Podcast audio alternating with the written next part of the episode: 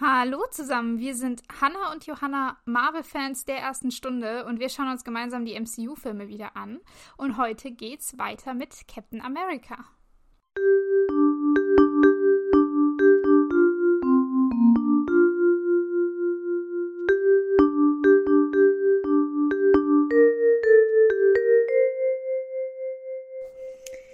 Genau. Und wir sind in der letzten Woche stehen geblieben als wir darüber diskutiert haben, wie Star Wars-mäßig Captain America in das Flugzeug zurück hineingeflogen ist. Und jetzt steht er endlich, nach all dieser Zeit haben wir es endlich geschafft, stehen sie sich gegenüber. Mhm. Er und sein Erzfeind, das große böse Schmidt. Und es schaut so aus, als ob sich endlich jetzt der finale Kampf ähm, passiert. Und vielleicht der Film ja. vorbei ist. Who knows? Schauen wir mal, ob wir da heute durchkommen. Auf jeden Fall ist Steve jetzt äh, ins, ins Cockpit gelaufen. Oder, weiß ich nicht, Cockpit stelle ich mir immer sehr klein und beengt vor. Das ist eigentlich ein Riesenraum. Mehr so eine Kommandozentrale im Flugzeug. Ähm, das ganze Flugzeug ist einfach riesig. Also dafür, ja. dass das fliegen kann, ist das eine, eine Frage, ein Wunder. Na, deswegen hat es ja auch acht Triebwerke, damit es überhaupt abheben kann. Ja, klar, sorry. Stimmt. Genau. Und Steve ist da jetzt äh, reingelaufen und Schmidt hat ihn offensichtlich bereits äh, erwartet, denn der überrascht äh, Steve dann von hinten und will ihn mit so einer Tesseract-Waffe abschießen, was eigentlich sauassi ist, so von hinten in den Rücken. Andererseits hm. wahrscheinlich der beste Move, schlau. den du überhaupt machen kannst. Also, ja. Wenn, also, ist nicht besonders ehrenhaft, aber vermutlich effektiver. Ich denke mir, so würde ich auch machen. Ich hätte auch keine Lust, gegen Steve zu kämpfen. Vor allem bei dem letzten mhm. Faustkampf sah es ja irgendwie auch nicht so rosig aus. Also. Ja. Ja. Ja. Aber natürlich ähm, kann man Steve nur schwer überraschen. Der schafft es gerade noch, sich äh, äh, hinter seinem Schild zu verstecken. Und der Schuss aus äh, Schmidts Waffe wird dann mal wieder abgelenkt. Manchmal verschwindet der Schuss ja einfach am oder prallt am Schild ab. Manchmal wird er abgelenkt. In diesem Fall wurde er wieder abgelenkt. Und ähm, er macht tatsächlich ein, ein Loch ins Flugzeug, in die Cockpitscheibe. Und daraufhin ist in der Rest der Szene stürmt es da die ganze Zeit. Man kriegt da immer so, weiß nicht, so ein bisschen Schnee, fliegt da durchs Bild. Ähm, fand, ich, oh. fand ich ganz interessant. Ich habe es tatsächlich erst nach dem dritten Mal anschauen. Ja, ich habe es auch erst nach dem dritten Mal anschauen ähm, so richtig gesehen, weil ich irgendwann mich gefragt habe, was das weiße Zeug ist, was da rumfliegt. Und warum es da so, so windig sein soll. Äh, aber ja, es hm. ist, weil, weil da ein Loch in der großen Scheibe ist. Ich habe mich nur gefragt, ob das nicht ein bisschen problematisch ist, weil so ein Flugzeug ist ja auch recht weit oben. Oder nicht? Also so, was so, so Höhenmeter angeht, keine Ahnung, wie dünn dann die Luft ist ob das nicht hm. eventuell hm. kontraproduktiv ist, dann ein großes Loch in der Frontscheibe zu haben. Ja, es ist vor allem nicht auch voll kalt, mhm. weil es so weit oben ist. Das ist doch dann so ziemlich äh, gefroren alles. Und wie du sagst, wenig Luft. Ich meine, das mhm. interessiert unsere beiden Superhelden eh nicht. Also, die sind ja eh keine Menschen. Dementsprechend ist es egal. Es kann sich alles, kann man alles damit ähm, lösen. Damit erklären, ja. Ja. Das stimmt. Steve zeigt sich da auch wenig beeindruckt. Der sprintet jetzt auf Schmidt zu. Und die nächsten Schüsse, die äh, Schmidt auf Steve abfeuert, die blockt er einfach mit dem Schild. Und diesmal verpuffen die Schüsse einfach. Also ja, das ist nicht sehr ähm, konsequent hier in der Ausführung. Weißt du, das wäre ja auch egal, wenn es nicht dann einfach kritische Folgen manchmal gehabt hätte, wie diese eine, wie, wie äh, Bucky gestorben ist. Das ja. hätte alles nicht sein müssen, wenn es einfach konsequent gewesen wäre oder inkonsequent, ja. whatever. Naja. Ich finde es genau. übrigens noch witzig, wie Schmidt ihm noch zuruft, ah, du gibst ja niemals auf, nicht wahr? Und Steve kann dann doch mal sehr heroisch sagen, nein. Und ich mir so denke, so, niemals. ja. ja, niemals war doch jetzt irgendwie auch so, es, also es fühlt sich schon sehr fake an, so ja, damit wir jetzt auch nochmal wissen, dass das wirklich die Konfrontation ist zwischen dem Bösewicht mm. und dem richtigen Helden, der niemals aufgibt. Was wir auch ja. noch gar nicht äh, uns bewusst war, als wir diesen Film das angeschaut das, haben. Ja. Das, ist, das ist kein Thema in diesem Film gewesen, das äh, mehrfach wiederholt wurde. Nein, nein. Nein. Dafür dürfen sie sich jetzt bekloppen. Und ja. ich habe mir aufgeschrieben, beide halten mal ein Schild in der Hand. Also das Schild mhm. ist mal wieder vielseitig einwendbar, einsetzbar. Ja, sie schlagen sich erst gegenseitig die Waffen aus der Hand und dann wird es so gefühlt irgendwie rumgereicht. Dann darf jeder mal, wenn er, wenn er rankommt.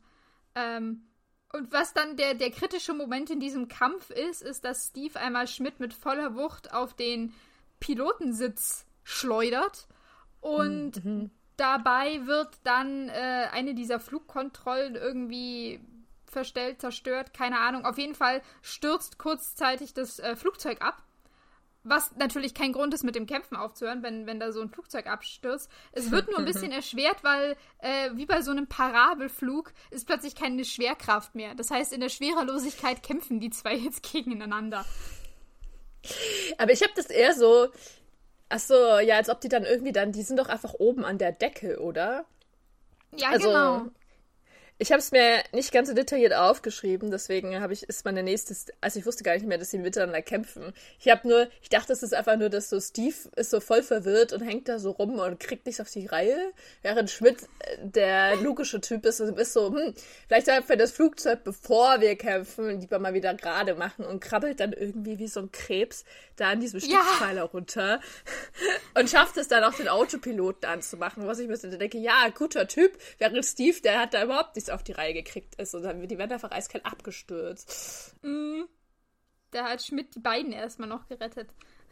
Ja. Ein, ein Props an ihn. Genau, und dann äh, weiß ich nicht, so, so manchmal muss, müssen die Bösewichte ja den Kampf unterbrechen, um äh, ein bisschen Monolog und Dialog führen zu können. Äh, das heißt. Schmidt. Das muss auch noch drei sein, sonst ist es kein richtiger Kampf. Ein Heldenkampf. Sonst ist es kein, genau, sonst ist es kein richtiger Held gegen Bösewichtkampf, wenn, wenn die dann nicht nochmal geredet wird. Das funktioniert ja nicht.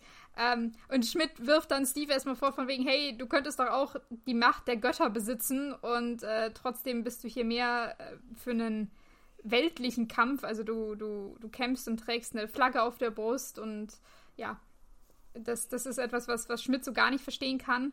Und er sagt auch, er hat die Zukunft gesehen und darin gibt es keine Flaggen. Ähm, ja, wahrscheinlich meinte er damit seine Weltherrschaft, oder? Also ja, ich aber ich fand, ich fand es auch interessant, weil ich habe mir nämlich danach mir so gedacht, so, hm, das könnte man jetzt aber auch anders verstehen. Also so mein erster mhm. Gedanke war so, alle sind vereint, es gibt nur noch die Welt. Irgendwie so, ich meine, ich sehe das natürlich ja positiv, aber ich war so, also ich meine, müsste jetzt nicht unbedingt was Schlechtes sein, wenn es jetzt keine Nationen mehr gibt. Ähm, aber ja, ich weiß auch nicht, was seine Zukunft war. Wahrscheinlich ja, dass er der Weltherrscher ist oder so, I guess. Mhm. Aber dann hätte es doch trotzdem noch die Hydra-Flagge. Also who knows, was er eigentlich vorhatte. Stimmt, weil seine Flagge hätte er bestimmt nicht hergegeben. Who knows, vielleicht wollte er einfach alles in die Luft sprengen und dann glücklich hm. irgendwie mit seinem Flugzeug woanders hinfliegen. Wir wissen es nicht. Wir wissen es nicht. Steve sagt auf jeden Fall, hey, das ist nicht meine Zukunft. Ähm, und ja, während äh, die beiden miteinander reden, schießt Schmidt immer mal wieder auf Steve und äh, Steve schnappt sich dann wieder sein, sein Schild und wirft es dann auf Schmidt. Also der ist ja sehr ähm, groß dabei, immer sein Schild von sich wegzuwerfen. Und Schmidt wird dann von der Wucht von diesem Schild gegen diese Vorrichtung geschleudert, in der der Tesserakt eingebaut ist. Was dann Was dazu man nicht führt, vorher dass nicht wusste, by the way.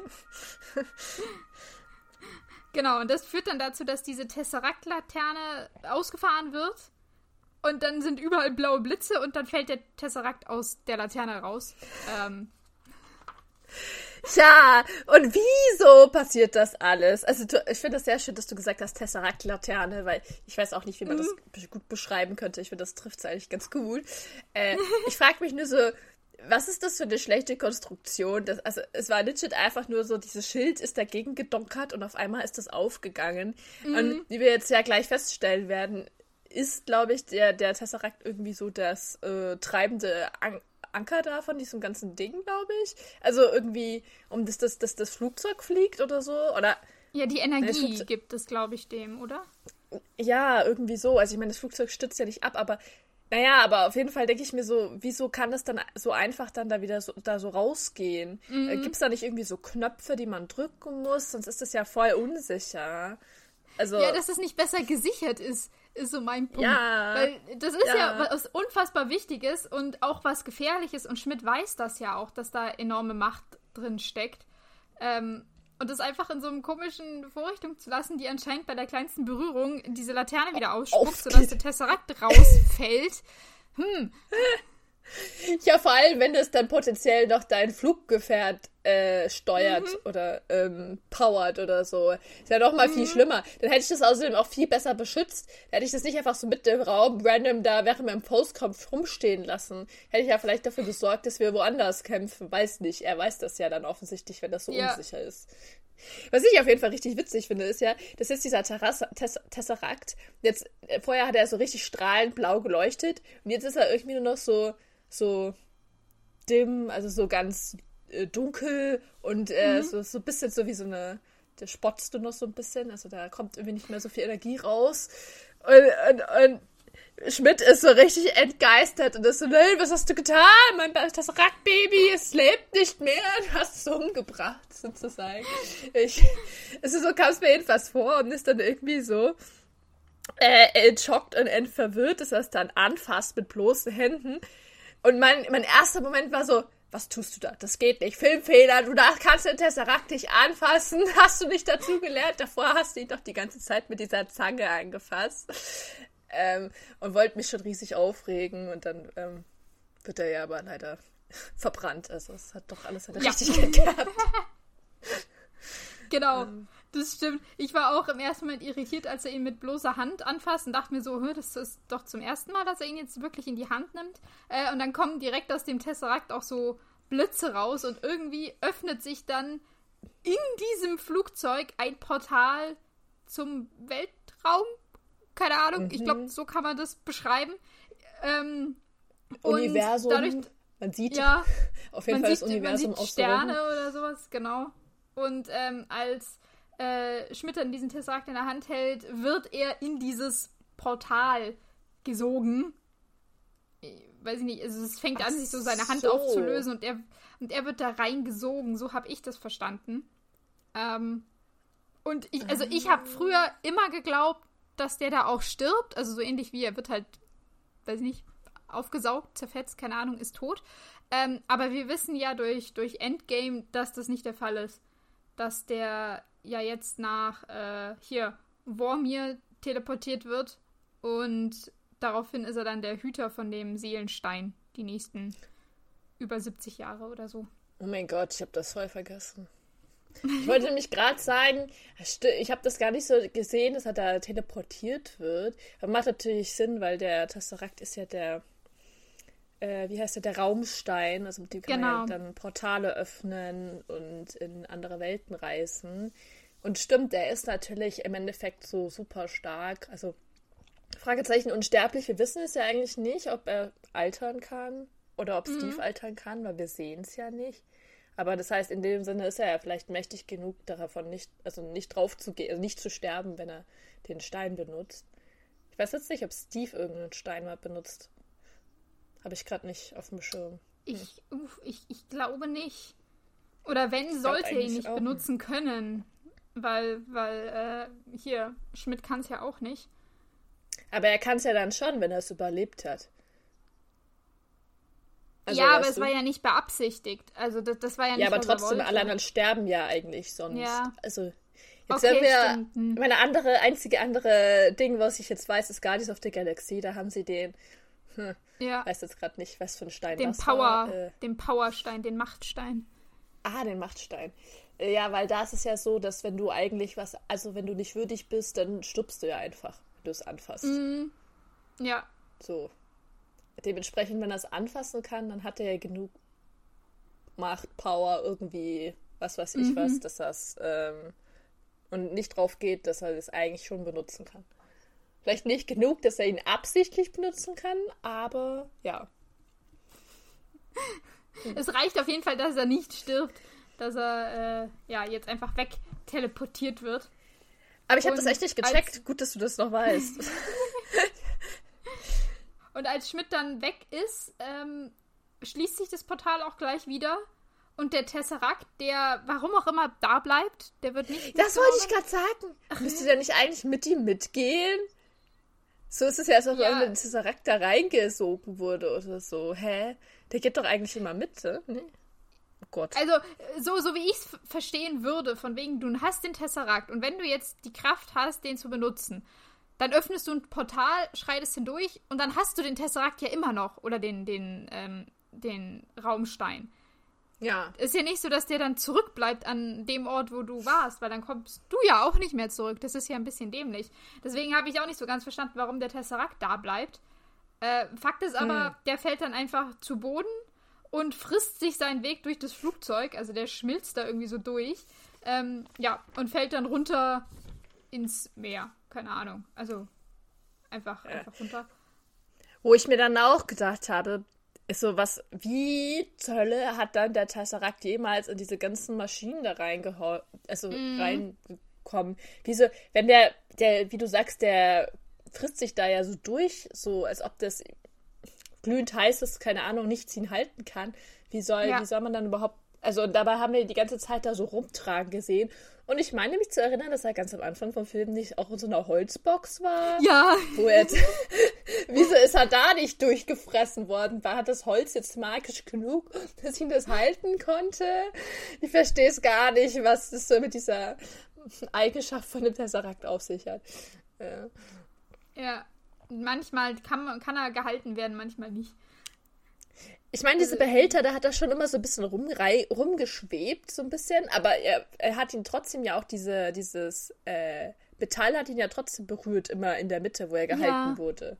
Das hat ja, sich ja auch klar. nicht durchgefressen.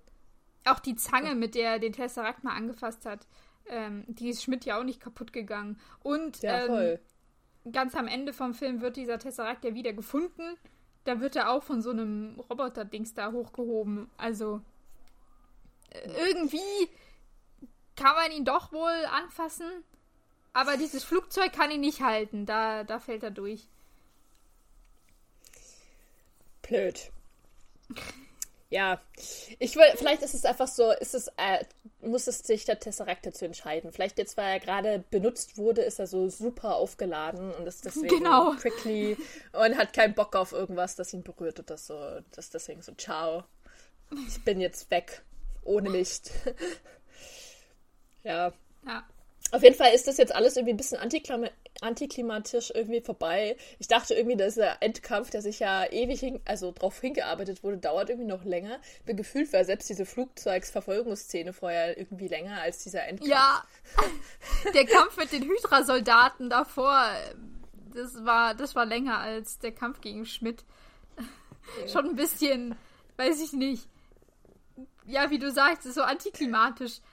Ja, es war einfach auf einmal vorbei und es hat noch nicht mal Steve hat den fertig gemacht, sondern der Tesseract. Ja. So, es war so richtig so lame, würde ich mal richtig sagen. Also, ich meine, in der Hinsicht überraschend, wenn man es nicht hat vorher gesehen.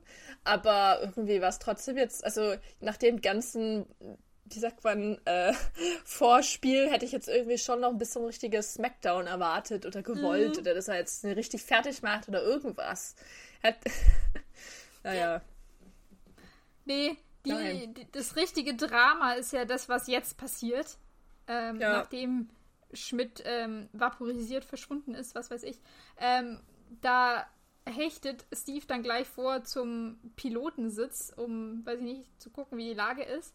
Und ähm, er setzt dann auch dramatisch seinen Helm ab, damit man jetzt sein ganzes Gesicht sehen kann. Habe ich mir noch aufgeschrieben. Ah! Und ja, das Flugzeug ist ja auf Autopilot gestellt und anscheinend kann man diesen dappigen Autopiloten nicht wieder ausschalten. Also Schmidt hat vorhin nur einen Schalter umgelegt und den kann man anscheinend nicht wieder zurück umstellen. Ich weiß es nicht. Da hört jetzt Captain Americas Gewissen für die Maschine ja. auf. Er weiß zwar, dass er irgendwie diese, dieses neuartige Hydra-Flugzeug, wie er das bedienen kann, aber wie er den Autopiloten abstellt, das weiß er nicht. Ähm, ja. Auf jeden Fall, dieses Flugzeug ist mit dem Ziel auf New York eingestellt und da fliegt es jetzt auch hin.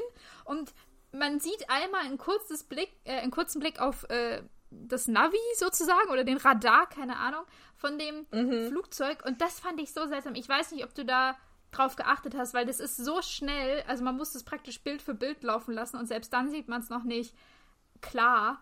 Ähm, wenn ich es richtig gesehen habe, ist die Position von dem Flugzeug, da wo wir uns jetzt gerade befinden, ist, dass wir so nördlich von Europa sind. Also, weiß ich nicht, äh, so, so über, hm. ja, über Schweden, Norwegen, Finnland sozusagen so fast nördlich sogar von Russland.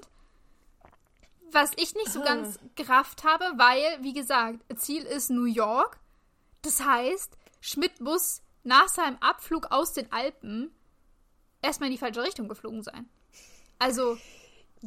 Ja, also ich habe das später, ich wollte eigentlich später drauf eingehen, aber das passt jetzt eigentlich ganz gut. Ich habe äh, gegoogelt, wie die Flugrichtung ist, eben von mhm. Zürich nach. Also ich habe Zürich eingegeben, weil sonst macht er das nicht, aber egal, von Alpen nach New York. Ist eigentlich eine relativ gerade Strecke. Du fliegst einfach ja. einmal über den. Nach Westen. Ja, genau. Über, den, den Nordatlantischen Ozean. Und du brauchst tatsächlich 8 Stunden und 40 Minuten mit dem Flugzeug. Also, äh, nur so zum Thema Zeit, was wir jetzt. Mhm. Ach so, da gehen wir jetzt gleich drauf ein. Aber ja, ähm, genau. Ähm, und da ist nichts äh, dazwischen. Also, da kann. Also, man nur Wasser. über Frankreich ja. und dann ist sofort Wasser. Was ich mir dann gedacht habe, weil wir werden nämlich dann gleich sehen, dass er jetzt zu so Eisschollen kommt. Und ich war so, okay, mhm. was, was kann das sein? Ist das jetzt der Atlantik, also ist das jetzt die Antarktis?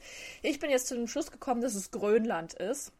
Mhm. Ähm, und das ist, wie du ja gerade gesagt hast, also quasi äh, im Norden. Und das ist so ziemlich nicht die Strecke nach New York. Du musst da voll schief fahren. Du musst also im Endeffekt eigentlich total den Umweg gehen, weil du bist einfach, also wenn es so ein Dreieck ist, dann musst du halt einfach die Dreieckskante nach oben gehen, um nach Grönland ja. zu fahren. So. Was sind das? Äh, nicht 90 Grad, aber fast. Hm. Naja. Äh, 45 Und Grad so ungefähr. Du brauchst da auch, um dort anzukommen, äh, mindestens die Hälfte der Strecke nach New York, also auch schon so mindestens fünf Stunden. Ähm, ja, also du brauchst da eigentlich länger, ist, um da. Ja. Und außerdem macht es gar keinen Sinn, dass er dann auf einmal in Grönland ist, weil der wollte ja nach New York. Ich weiß nicht, was da passiert ist. Ja, und der Autopilot müsste ja eigentlich auf schnellsten Wege nach New York fliegen. Ich kann mir nicht vorstellen, dass der noch programmiert war, wir fliegen über Grönland. Ich weiß gar nicht, wo, nein, wohin, wo will er denn da hin, wenn ja, er nach Grönland fliegt? Eben. Und, und Steve kann ja nicht mehr selber fliegen. Also, weiß ich nicht. Ich, ich, ich hab's nicht gerafft, was das für, für eine komische Flugroute sein soll. Also ich wage zu behaupten, der einzige Grund, warum das so fliegt, ist, damit Steve jetzt schön im Eis verschollen sein kann. Ja. Weil es macht sonst einfach absolut gar keinen Sinn. Ähm, ja, genauso wenig Sinn, wie das nämlich jetzt auch jetzt macht, weil äh, im Endeffekt Peggy sagt so, also weil er redet jetzt mit Peggy und genau, er so, kontaktiert ja, erstmal, äh, er kontaktiert erstmal die Peggy und Colonel Phillips, die in der Basis stehen. Ich habe mich nur kurz gefragt, welche Basis das ist. Ich glaube, es ist noch die Hydra-Basis, oder? Dieser, dass man den Hangar im Hintergrund sieht. Ich habe keine Ahnung, ich habe mich das auch schon gefragt. Vor allem in der letzten Szene, weiß ich nicht, wo die da sind. Ähm, ja, aber weil... es müsste eigentlich Hydra sein, weil ähm, eigentlich sind sie ja gerade eben erst gestartet. Sie können irgendwo anders genau. sein. Das, das, das war auch mein Punkt. Das gefühlt seit äh, Steve auf dem Flugzeug ist, sind 15 Minuten vergangen. Das heißt, dass Peggy und Colonel Phillips in der Zeit irgendwo anders hingegangen sind, finde ich äh, sehr unwahrscheinlich. Was ich aber auch sehr äh, unwahrscheinlich finde, ist, dass sie in diesen 15 Minuten den kompletten Kampf gewonnen haben. Aber das muss wohl so sein, denn im Hintergrund man sieht keinen Kampf mehr. Also da ist äh, die, die haben halt einfach Zeit, in dieser Basis rumzuhängen und äh, auf Funksprüche von Steve zu warten. Fand ich auch äh, irgendwie ein bisschen, bisschen weird. Äh, ich fand's, äh, ja, das ist ein guter Punkt, ja. Ich fand's komisch, ich habe mich gewundert, warum Peggy die Einzige ist. Also, man sieht nur Peggy, wie sie mit ihm redet. Und dann mhm. ähm, sagt sie so, ja, ähm, ich krieg jetzt gleich, also Okay, sie sagt im Endeffekt, äh, ja, bist du safe? Und dann sagt irgendwie Captain America, ja, ich kann kein Safe Landing hier machen. Und dann sieht man übrigens, möchte ich dir sagen, Hannah, noch die mehrere mhm. Bomben, die noch auf diesem Schiff sind. Also ich hatte recht, es sind mehrere Bomben da gewesen. ähm, wir uns ja in der letzten Folge da äh, ja. drüber unterhalten haben. Also ich habe das jedenfalls interpretiert, dass man sieht, dass da in jedem noch mehrere Bomben da irgendwie rot leuchten, die da noch aktiv auf dem Schiff sind ähm, und es deswegen nicht sicher ist zu landen, warum auch immer, keine Ahnung. Äh, und dann sagt Peggy, ja, ich werde jetzt Howard, ähm, ich kann nicht Howard durchstellen, dann kann der dir da irgendwie helfen, gut zu landen. Mhm. Und Steve sagt, Zitat, Zitat, nein, wir haben nicht genug Zeit. Und das macht alles gar keinen Sinn. Wie gesagt, die Stunden, also es sind achteinhalb Stunden, acht Stunden 40 nach New York. So, selbst wenn das jetzt der super duper Motor Hydra Antrieb ever ist, mal abgesehen davon, dass der Tesseract jetzt auch runtergefallen ist. Das heißt, er kann eigentlich gar nicht mehr vom Tesseract angetrieben werden können, ja. sein. So, ja. Ähm, mal abgesehen davon, dass da eigentlich auch voll das Loch im Flugzeug sein müsste. Fragezeichen. ist das nicht auch? ähm, ja. Es ist ja trotzdem so, sagen wir mal, selbst wenn es die Hälfte der Zeit ist, wären das immer noch viereinhalb Stunden. Selbst wenn es jetzt ein Drittel der Zeit ist, dann wären mhm. das immer noch zwei Stunden maximal. Meinetwegen eine Stunde, ja. Wie es ist zwar unmöglich, aber eine Stunde. Selbst wenn ich eine Stunde braucht, dann ist der noch nicht in New York. Und wenn der jetzt überhaupt nach Grönland ansteuert, dann ist das eh egal, weil, äh, sorry, aber in Grönland ist halt auch niemand. Aber so oder so ist er erst seit 15 Minuten gefühlt da losgeflogen. Also hat er doch wirklich Zeit, sich über zu überlegen, wie er da sicher landen kann. So, was ist das Problem? Und warum akzeptiert das jetzt jeder stillschweigend? Die einzigen zwei Menschen, die man nicht weiß, wer dahinter Peggy steht, gehen jetzt einfach, sind so, okay, er will sich opfern, na gut, können wir jetzt auch nichts machen, ciao. Und Peggy ist so, hm, blöd. so, was? Ja, weil, also Steve sagt ja, also warum sein Entschluss so feststeht, ist ja, dass er gerade über menschenleerem Gebiet ist aber anscheinend gerade noch so. Und wenn er jetzt noch länger wartet mit der Bruchlandung, dann wird es viele Tote geben, sagt er. Deswegen will er das jetzt machen. Aber ich hab's halt auch nicht gerafft, weil wie gesagt, er müsste, also eigentlich müsste er mitten über dem Atlantik sein. Ist er nicht. Wir wissen, er ist im Prinzip kurz vor Grönland, warum auch immer. Ähm, aber, also, also, wie du sagst, so schnell kann das Flugzeug nicht sein, dass da Nein. irgendwas Gefährliches ähm, passieren kann. Mal ganz davon abgesehen, dass, ähm, weiß ich nicht, äh, Steve, unser, unser Alleskönner, wenn der dieses Flugzeug steuern kann, ja, dann lenk es woanders hin. Weißt du? Dann, ja! dann fahr doch mal eine Schleife oder so. Du musst doch nicht ja. direkt abstürzen. Das, das, das musst du doch nicht. Ähm, voll. Ja. Vor allem, weil jetzt einfach gar kein Stress mehr ist. Alle Hydra-Leute sind tot. Sie haben offensichtlich ja. diese Hauptquartier von Hydra auch schon eingenommen. Weißt du, er könnte jetzt einfach so ganz viele Schleifen drehen, wie du sagst, und darauf warten, wie dass irgendwelche Leute, ich weiß jetzt nicht, zu ihm kommen. Dann kann er mhm. vielleicht eine Bruchlandung im Wasser machen, dann können die ihn retten und alles ist gut. Oder ja, er kann auch, er kann auch eine Bruchlandung auf dem Eis versuchen, die vielleicht weiß ich nicht, mit Howards Hilfe oder sonst wem besser glückt als das, was er dann hinlegt. Also ja. man muss ja nicht, man muss ja nicht danach, ähm, sorry, dass ich das schon vorwegnehme, aber du musst ja nicht im Prinzip steil auf dem Boden zu rasen, wie so ein, ja. wie so ein Pfeil oder so, um dich dann selber da äh, einzubuddeln. Das kann man doch auch das geschickter auch, machen. Voll. Das war auch wirklich so, das war einfach nur 90 Grad. Ich habe mir das wirklich aufgeschrieben. Ich so, ist das mhm. jetzt dein Ernst? Du versuchst ja noch nicht mal dein Leben zu retten. So, kannst du nicht einfach normal landen? Also, ich meine, selbst ich glaube, würde ich das hinkriegen, dass das zu steiler Winkel ist. So, jeder, der einmal einen Film geschaut hat oder Mario Kart gespielt hat, kann das, glaube ich, realisieren. Also, uh. und was ich mir auch noch gedacht habe, zwei Dinge. Also, einmal habe ich mir gedacht, diese Bomben sind doch nicht scharf. Das ist doch das Einzige, was wir. Das war doch die mhm. Conclusion, die wir hatten, dadurch, dass diese ganzen Bomben da irgendwie rausgefallen sind und es jemand interessiert hat. Und auch dann sein Flugzeug da, das er rein, das ist ja auch nicht explodiert. Also ja. kann er sich jetzt mal denken, hm, diese Bomben sind nicht scharf. Auch wenn ich mit einem vollen Flugzeug crash lande in das Hangar, was er ja getan hat, sind die Bomben nicht explodiert. Also kann mhm. er eigentlich auch mit diesem Riesenflugzeug crash landen und die Bomben explodieren nicht, weil sie sind nämlich nicht scharf. Das heißt, eigentlich könnte er halt einfach normal weiterfliegen und landen. Weil solange niemand also er auf irgendeinen Knopf drückt, explodiert ja nichts. Ähm, Ja. ja, und äh, tatsächlich, jetzt wo ich drüber nämlich gerade nachgedacht habe, stimmt das ja auch, weil äh, das Flugzeug, das in das Eis crasht, explodiert nämlich auch nicht. Also eigentlich Genau, ist das alles total genau. Also der, vielleicht ist es noch so, dass er sagt, er kann nicht sicher landen, weil das Flugzeug kaputt ist. Also wegen eventuell dem Loch in der Scheibe, dem Loch im Boden, wo der Tesseract durchgefallen ist. Ähm, und dem, was auch immer er da zerstört hat, als er mit seinem Flugzeug da reingebrettert ist. Vielleicht geht's auch deshalb nicht. Äh, aber weiß ich, also dieses, dieses, äh, dass er sich jetzt hier aufopfert. Ich weiß, Steve macht das sehr gerne. Und jetzt ist auch der Moment Ja. gekommen, wo es, wo es wirklich äh, durchzieht. Ähm, Ja. aber, aber sorry, Steve, ich glaube, es wäre nicht nötig gewesen. Nee, so gar nicht. Und was ich mir denke, er hätte ja nicht einfach, also das verstehe ich nämlich auch nicht. Warum sagt er nicht einfach seine Koordinaten durch? So, und er könnte ja einfach auch, also selbst wenn er da in Grönland seine Bruchlandung macht, kommt er doch trotzdem denken, ja, kommt bitte und holt mich. Ich meine, er hat bis jetzt alles überlebt, was passiert ist, ja. Alles, äh, wo er unmögliche Sachen sind passiert und er ist da wieder glimpflich davongelaufen und war so, nö, ist mir doch egal, ist da alleine in Hydra-Basis rein, ist trotzdem überlebt. Niemand hat dann jemals in Frage gestellt, dass das vielleicht suizidal ist oder dass er da vielleicht sterben könnte. Nö. Und jetzt, wo er so sagt, ah, ich werde jetzt mit meinem Flugzeug abstürzen, sind alle so, okay, das war's jetzt. Das überlebst du nicht.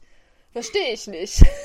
Warum ist das jetzt die, diese, die, die rote Linie, wo alle denken, okay, das, das, das stirbst du jetzt. Ja, Also, vor allem, weil ähm, Peggy fragt ihn ja auch tatsächlich und sagt so, hey, gib mir deine Koordinaten durch, dann, dann schaue ich, wo du landen kannst.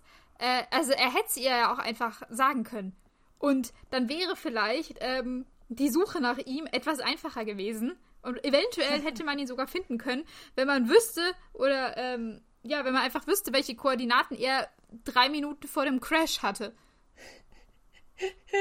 warte, was sagt er denn da drauf? Das habe ich mir irgendwie gar nicht aufgeschrieben. Ähm, nee, also sie sagt, gib mir deine Koordinaten durch, dann suche ich einen Landeplatz für dich. Und er sagt nur, eine sichere Landung wird nicht möglich sein. Ich kann eine Lol. Bruchlandung versuchen. Ja. Uff. Oh, voll. Da hätte er vielleicht nicht 70 Jahre schlafen müssen, sondern wäre vielleicht ne, fünf Jahre im Eis gewesen oder so. Ich meine, man hat ihn ja offensichtlich später gefunden. Also, ich meine, die Leute haben ja auch keine Mühen gescheut. Oder wie wir dann später sehen, suchen sie auch nach ihm Ja, oder also Stark. sie- Also, Genau. Sie suchen nach ihm und da- dass sie ihn nach 70 Jahren gefunden haben, war, glaube ich, eher Zufall. Ähm, ja, true. da, da haben sie nicht nach Captain America gesucht, sondern sie haben einfach dieses Flugzeug entdeckt und sich gefragt, was da drin ist. Aber ja, es ist, auch wie du sagst, dass alle drumrum seine Entscheidung jetzt einfach äh, akzeptieren und sagen, ja lol, dann machen wir nix. ist auch Ja. ein bisschen, bisschen schwierig. Äh, wir sehen den, den Colonel, äh, der ja noch bei Peggy ist, der bei den Worten von wegen, er kann eine Bruchlandung, also dass Steve sagt, er kann eine Bruchlandung versuchen, äh, gibt der dem einzig anderen Soldaten, der noch in dem Raum ist, ein Zeichen und die beiden gehen raus aus diesem Raum. Ja, Wo ich mir dachte, ja, wieso? okay. Jetzt ist deine, deine, deine Zeit zu glänzen, Colonel. Du hast doch bis jetzt Mhm. immer alles kritisiert, was Steve macht. Warum nicht jetzt? Ja, Oder, oder ich habe das auch gar nicht verstanden. Ich dachte als erstes, ja, die versuchen jetzt noch eine andere Lösung oder so zu suchen oder irgendwas so. Mhm. Nee. Sie haben das jetzt einfach akzeptiert, okay, er wird sterben und jetzt war die, die Logik so, okay, lassen wir Peggy und Steve jetzt noch ein bisschen einfühlsam miteinander reden vor seinem Tod. Und genau. dass sie immer schön alleine sind. Weil das ist die einzige Würde, die wir ihnen jetzt noch geben können, so nach dem Motto. Als ob das, ja, die einzige mögliche Lösung ist. Es ist einfach nur zu Ja. Haare ausreißen. Ich find's auch total dämlich, aber Steve sagt jetzt auch hier einmal zu Peggy mit, äh, das ist meine Entscheidung. Also er spielt damit ja auf die, ähm, auf den Moment in dieser zerstörten Bar an, wo er mit Peggy war, wo, wo sie ihm ja gesagt hat, hier, Bucky hat sich selbst dazu entschieden, mit Steve äh, auf die Mission zu gehen. Und deswegen soll Steve sich ja keine Vorwürfe machen, dass Bucky gestorben ist. Und ich glaube, das ähm, versucht er hier gerade eben auch bei Peggy zu sagen, hey, ich habe mich dafür entschieden, es war meine Entscheidung. Und dann nimmt er den Kompass äh, mit Peggys Bild äh, raus aus, seiner, aus seinem Anzug und legt es noch auf diese Kontrolltafel. Und ja, mit einem letzten Blick auf Peggys Bild äh, steuert er dann das Flugzeug senkrecht ähm, aufs Wasser zu, beziehungsweise aufs Eis, was dann eben auftaucht. Ja. Richtig, richtig selbstmörderisch einfach nur.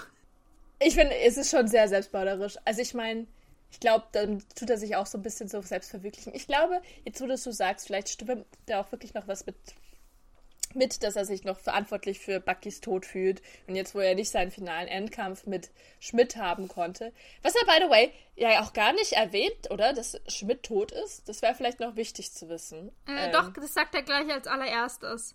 Also Peggy ah, fragt, okay. wie, wie geht's dir? Äh, ist alles gut? Und dann meint Steve noch, hier, Schmidt ist tot.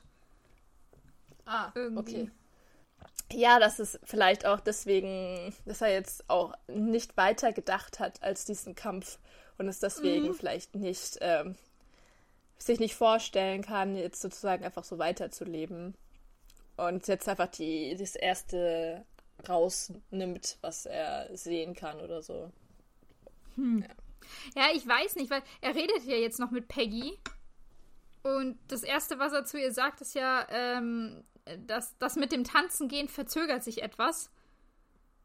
Also, weil die hatten sich ja eigentlich für, ja. Äh, also sie hatten sich ganz lose Ein Date verabredet. verabredet. Ja. ähm, und im Prinzip machen sie das ja jetzt auch noch in diesen letzten äh, Sekunden. Das heißt, weiß nicht, so, so, dass er wirklich ähm, der Typ ist, der von vornherein gesagt hat, ja, und dann war es für mich vorbei oder dann wird's, äh, das ist dann der Schlussstrich, habe ich nicht so ganz das Gefühl. Ich glaube eher, das war so sein, ich bin hier der Held und das ist das, was der Held jetzt hier tun muss, ohne wirklich genau drüber nachzudenken, dass das so sein Moment ist.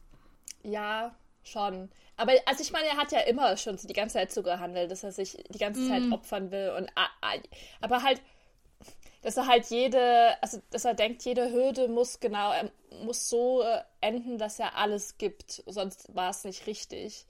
Ähm, ja, und ich glaube aber, also ich meine, ja, stimmt schon, er hat sich auf jeden Fall darauf gefreut, mit Peggy zu sehen, also sie zu treffen. Aber auf der anderen Seite hat er es ja auch nie, also ich weiß nicht, ob er es äh, wirklich so gemacht hätte. Ich glaube nicht, dass er das auch wirklich so realisiert hat. Ich meine, er war auch so verwirrt von diesem Kuss.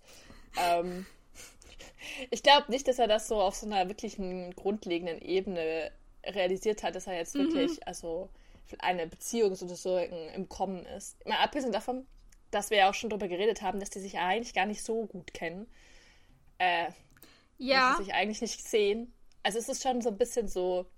Ich meine, Peggy ist super präsent im Film, aber im Endeffekt eigentlich haben sie nicht so viel Zeit miteinander verbracht. Ähm, wie jetzt zum Beispiel auch er mit Bucky verbracht hat, weil die ja die ganze mhm. Zeit gemeinsam da in Europa unterwegs waren. Mhm. Ähm. Ja, äh, zu dem Punkt, wie viel Zeit sie miteinander verbracht haben, werde ich später nochmal drauf eingehen.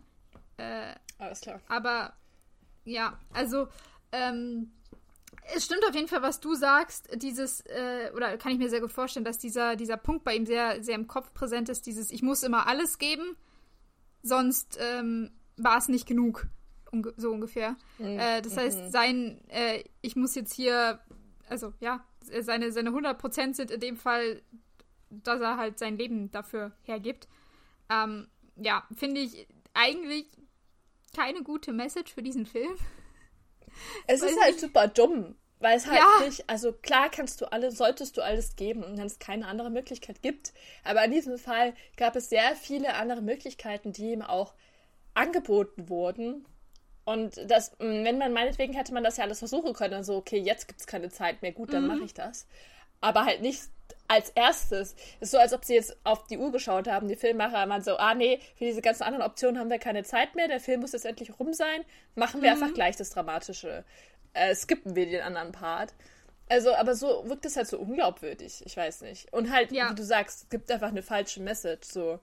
Ja, also wenn du es mehrere Möglichkeiten gibt, ähm, das zu retten.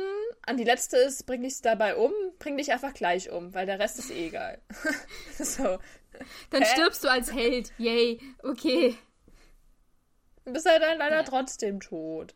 Aber mhm. gut. Ja, nee, sie drücken da schon sehr auf, auf das Drama irgendwie drauf. Also wir, wir haben jetzt noch äh, die herzerwärmende Szene, wie Steve und Peggy jetzt ihr, ihr Date festmachen dass sie sich nächste Woche um 8 Uhr abends äh, in dem Club da treffen wollen. Und ja.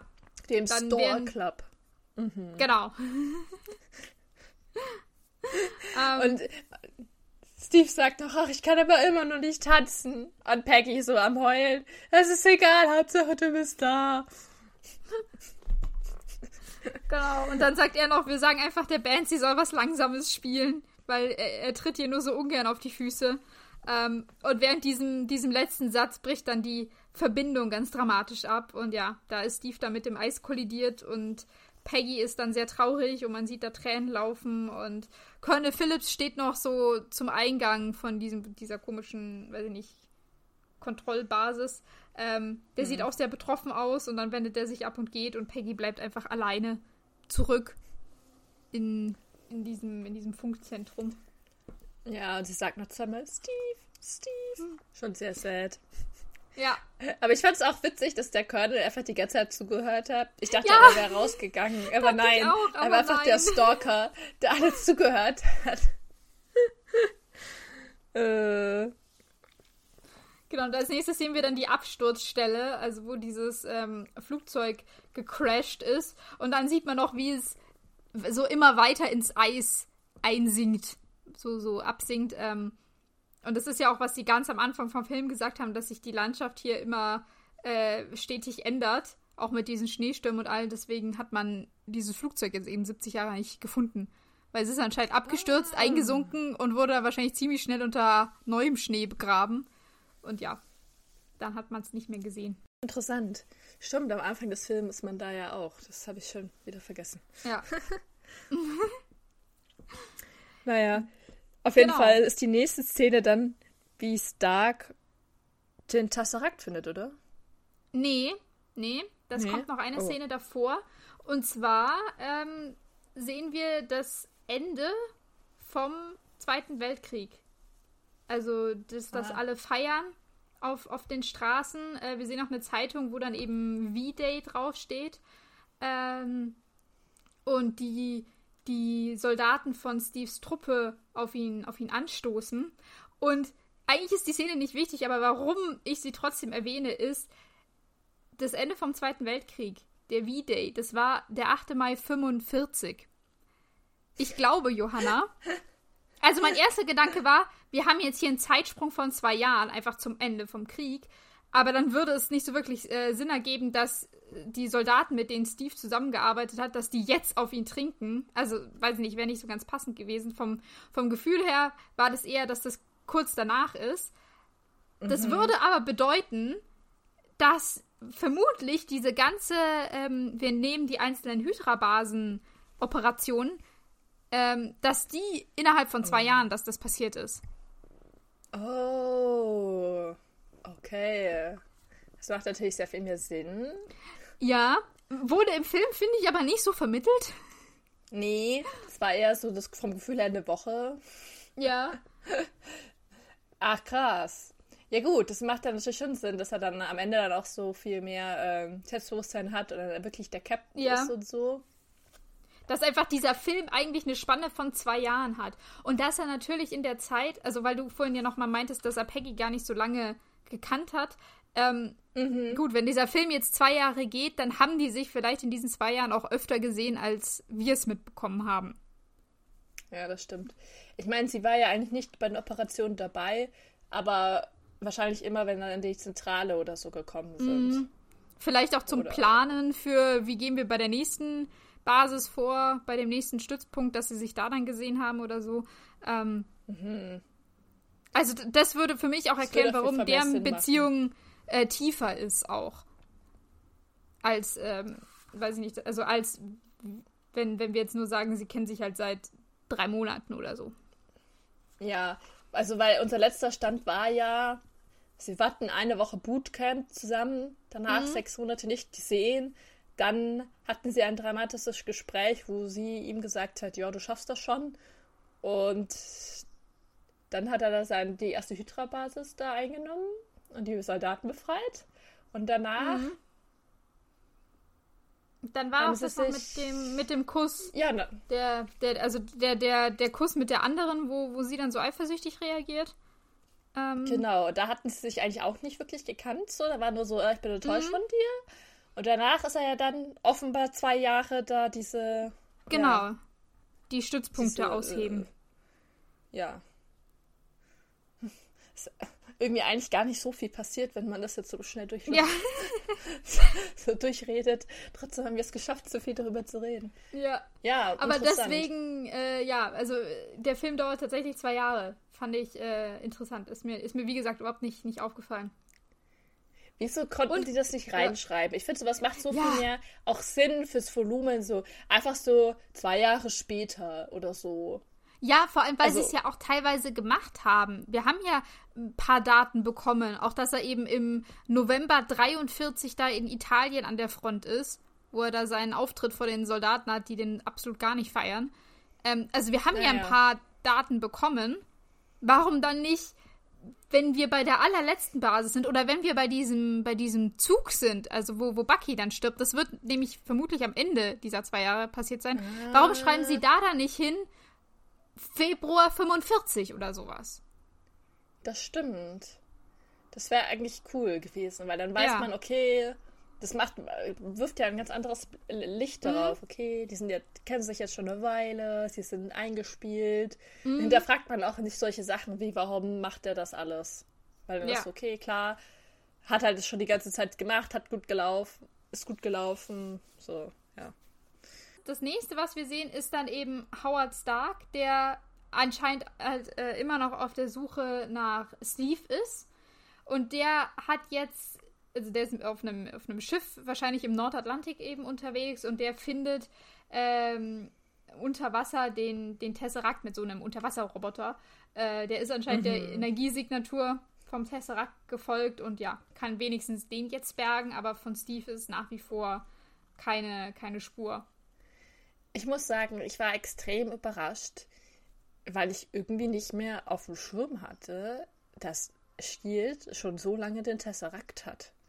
Ich weiß nicht, ich dachte irgendwie, das wäre erst so kurz, so eine kurze Zeit vor Avengers gewesen, weil die ja dann das erst geschafft haben, mit dem Selvig und so, den zu aktivieren und bla bla bla. Und dann wird ja noch gesagt, ah, ihr hättet nicht mit diesem Tesseract forschen sollen, weil jetzt ist klar, dass die Erde so größer, bereit ist für eine größere Art des Krieges. So. Und ich war so, hm, ja, macht alles Sinn. Aber das heißt, jetzt hatten sie schon 70 Jahre lang diesen Tesseract und haben irgendwie nichts, Nichts damit, damit hingekriegt. Es kann sein, es kann sein, dass Howard den jetzt aus dem Meer gefischt hat und dann wusste einfach niemand irgendwas damit anzufangen. Und dann ist er so verstaubt, bis Nick Fury der Director von Shield geworden ist und der hat gesagt, oh, was haben wir denn hier? Jetzt gucken wir mal und machen mal. Richtig Vielleicht war witzig. so. Vielleicht mal. Aber vor allem ist auch, dass auch Howard, achso, der hätte doch safe gewusst, was er damit machen soll, oder? Der ist doch auch ein Ja. Genius. Dass der den Tesseract hätte. Warum hat er den überhaupt Shield weitergegeben? Also hätte er, hätte er den nicht einfach für sich behalten? Ja, wa- vielleicht. Warte, also wurde er nicht umgebracht deswegen? Nein, oder? Nee, das habe ich schon nee, wieder nee. vergessen. Nee. Was wurde nochmal geklaut aus seinem Truck? Shit, du hast recht. Was, irgendwas wurde aus dem Auto geklaut. Ich Aber das war nicht der. Tesseract. Das war Ja, es war bestimmt nicht der. Tesseract. Oder? Nee, würde ja keinen Sinn machen. oh no. Wir sprechen uns in drei Jahren wieder, wenn wir beim zweiten Teil angekommen sind. Ja. Eindeutig, okay. Äh, ja. Nee, sorry, beim dritten Teil. Wir müssen noch länger drauf warten. Es ist ja erst Civil War, wo das gelüftet wird. Ich kann einfach in der nächsten Folge das nochmal nachrecherchieren und dann kann Ja. ich das er- erzählen. Oder so. Dann kürzen wir das ab, genau. Ja. Was ich mir noch gerade noch gedacht hat, äh, ist, dass ähm, vielleicht Howard jetzt, also der ist ja offensichtlich auch irgendwie davon getroffen, dass Steve tot und verschwunden ist, ähm, weil er so, so lange nach ihm sucht. Und Ja. vielleicht war der einfach, dass er diesen, diesen Tesseract rausgefischt hat und war so, ja, aber das ist nicht das, was ich will, also ist mir vollkommen egal, was damit passiert. Ähm, Hm. dass der den gar nicht äh, in Anspruch genommen hat. Das kann Könnte ich mir noch sein. vorstellen, ja. Weil ich mich dann auch frage, wie viel Zeit hatten die eigentlich zusammen? Ja. Er Vielleicht war doch noch nicht mal an der so, Kriegsfront. Ja, vielleicht gab es noch mal ein paar so Szenen, wo er irgendwie Ausrüstung ausprobieren durfte. Der hat bestimmt dieses super-duper-Motorrad für Steve gebaut. Das mit den ganzen Safe. Gadgets. Ja, Das hätte Ja. ich gerne gesehen, die Szene, wie er ihm alles erklärt. ja. Und das ist der Knopf zum Autopilot. zum Selbstfahren. Super praktisch. Genau. Äh, wir, haben jetzt, ja. äh, wir haben jetzt hier noch ein paar kleine Szenen. Ähm, einmal, dass in der Basis von der Army Colonel Phillips äh, Peggy Steves Akte überreicht. Und da ist ein ganz großer Stempel mit äh, inactive drauf, beziehungsweise im Deutschen dann ausgeschieden. Und Peggy öffnet dann diese Akte und in der Akte liegt dann noch ein, ein altes Bild von Steve, noch bevor er dieses Superserum gespritzt bekommen hat. Ähm, das ist eine Szene. Und die zweite Szene ist, dass wir auf der Straße eine Gruppe von kleinen Jungs sehen, die spielen und einer von denen hat die Innenseite von so einem Mülltonnendeckel in den Farben von Steves Schild angemalt und rennt hier so als kleiner Captain America vorweg. Ähm, weiß nicht, so ein bisschen in, in, dem, in dem Sinne, dass Steves Vermächtnis hier noch weiterlebt, dass das, was er bewirkt hat als Captain America, dass das noch weiterlebt. Dann ist die nächste wunderbare Szene, wie Steve aufwacht in einem hässlichen Krankenhauszimmer, das komisch grün, altgrün angestrichen ist. Mhm. Ein Radio läuft, wo ein Spiel von den Dodgers übertragen wird. Ähm, die Fenster. Ich hab's nicht offen. gegoogelt. Sind, ist das Baseball? Weißt du das zufällig? Ich glaube, es ist Baseball. Was kann kein Fußball, Football sein? Ich, also, ich habe nicht genau zugehört. Ich glaube aber, es ist Baseball. Ja. Ich glaube nämlich, Steve ist auch Baseball-Fan und nicht mhm. Football. Aber nagel mich nicht drauf fest. ähm, genau, und die Wind bläht rein und die Vorhänge bauschen sich auf und es schaut alles ganz normal aus. Aber Steve ist schon verwirrt. Ähm, und es kommt dann eine Frau herein, die schaut wirklich genauso aus wie Peggy, nur dass sie nicht Peggy ist und ein bisschen längere Haare hat. Aber sonst irgendwie finde ich vom Stil her ist es einfach Peggy 2.0. Witzig, ähm, weil ich fand, sie sah fast so aus wie Black Widow. Also sie kam mir sehr nah an Natascha irgendwie vor. Das war so mein erster Gedanke. Wegen den Haaren, ne? Dass sie so ja. sind. Ich fand halt, weil sie halt genauso vom Stil her angezogen ist wie Peggy. Deswegen war ich halt so, ja. aus wie Peggy. Weißt du, wer das ist? Also äh, jetzt nicht, nee. nicht in Character, das habe ich auch keine Ahnung, aber äh, die Schauspielerin kennst du. Vielleicht, also wir kennen sie beide, deswegen kam sie mir vielleicht deswegen auch sehr bekannt vor.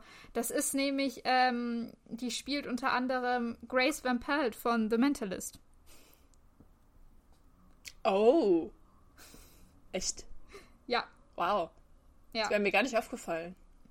Ist es mir auch hm. nicht. Ich musste, ich habe geguckt, also nach, ähm, nach, nach, der, nach der Schauspielerin und dann ist es mir erst klar geworden. Also ich habe sie nicht erkannt in dem Moment, aber sie kam mir eben so, so krass bekannt vor, äh, dass ich wissen wollte, wer es ist. Hm. Spannend. Naja, also ich muss sagen, sie hat mir nicht so einen guten äh, Eindruck auf mich hinterlassen. Mhm. Ich kann ähm, gleich äh, näher drauf eingehen, wieso ich das denke. Ähm, ja, soll ich äh, weitermachen mit der Szene? Ja, sehr gerne, sehr gerne. okay, ähm, Steve ist sehr verwirrt, ähm, schaut sie an und fragt so, hey, wo bin ich denn? Ähm, sie sagt, du bist in einem Recovery Room in New York genau. City. Aufwachraum. Ein, ah, ein Aufwachraum. Ein Aufwachraum. Ähm, und Steve ist irgendwie super verwirrt und misstrauisch. Er schaut die ganze Zeit auf das Radio, auf diese Vorhänge, die sich bauschen und mhm. auf, man sieht noch aus dem Fenster raus noch so eine, schaut eigentlich, finde ich, also so, sieht man so die Stadt draußen. Mhm. Ähm, schaut irgendwie alt aus alles. Und er glaubt der aber offensichtlich nicht und sagt dann auch, äh, wo bin ich wirklich? Weil dieses Spiel ist nämlich von 1941 und das weiß ich, weil ich da war wo ich mir nur gedacht habe, was für ein grandioser Fehler von diesen Leuten, die offensichtlich sehr viel Mühe gemacht haben. Also sie aufgewandelt ja. haben, dass alles genau so ausschaut wie früher. Ja, Spoiler. Und dann machst du einfach ein Spiel von 1941, wenn offensichtlich klar ist, dass er noch sp später gelebt hat. Warum machst du nicht einfach ein Spiel von danach? So, haben mhm. die dann mhm. keine Spiele mehr gehabt 1946 oder was? Hä? Dumm. Ja, habe ich äh, auch gedacht. Da hat, man, da hat man so viel Vorbereitungszeit in, in dieses Zimmer ja. investiert. äh, und alles Mögliche. Und es ist ja wahrscheinlich auch noch so, dass sie richtig viel Zeit hatten, das, das herzurichten. Also es ist auch nicht so, dass sie eben irgendwie unter, unter Stress waren. Äh, und dann nehmen sie das falsche Baseballspiel. Also bitte. Aber das falsche Jahr. Ja. Man hat doch eigentlich alle Aufzeichnungen, die sind doch irgendwo ähm, gespeichert. Also die hätten mhm. einfach jedes nehmen können. Äh. Aber es musste natürlich unterstreichen werden, wie cool ähm, Steve, Steve ist, dass er das alles sofort selber rausfindet. Ja. Und dann äh, passiert ja das Witzigste, dass er so sagt so, ja, wer bist du? Mhm. Und geht hier so ein bisschen bedrohlich auf sie zu. Und sie ist, hat sofort total Panik. Anstatt dass die irgendwas Deeskalierendes macht, drückt sie auf so einen roten, also auf so einen äh, Panikknopf. Ja. Die Tür geht auf und zwei Militärsoldaten kommen rein. Und ich mir so denke, seid ihr eigentlich total bescheuert? Also, warum rufst du sofort die Armee, Leute? Ja, er hat einfach keinen Plan von irgendwas. Er ist halt einfach gerade aufgewacht und du rufst gleich die Leute so nach dem Motto, äh, knall ihn ab oder so oder halt ihn fest. Du kannst doch einfach deeskalieren. Warum kannst du denn nicht einfach mit ihm reden und sagen, also du, pass jetzt einmal auf, was das vielleicht ein bisschen schockieren. Wir sind auf derselben Seite, ich bin auch von mhm. Shield oder von Amerika, ich weiß nicht. Setz dich mal hin. Also man kann ja mit ihm reden. Ist ja nicht mhm. so, als ob er irgendwie so ein Monster ist oder so. Also warum ist die erste Reaktion sofort Gewalt? Das, das macht doch gar keinen Sinn. Ich finde das ja, richtig schlecht. Äh, ich habe mich auch gefragt in dem Moment, was war denn eigentlich deren Plan? Also wie lange wollten sie diese Scharade noch aufrechterhalten? Von wegen, wir sind, äh, also dass es noch 1945 oder so ist. Wie lange hätte das gehen sollen? Was hätte die Frau eigentlich sonst sagen sollen? Warum ist die überhaupt reingekommen? Hätte sie es schon auflösen sollen oder wer anders? Äh, das war mir auch nicht so ganz klar.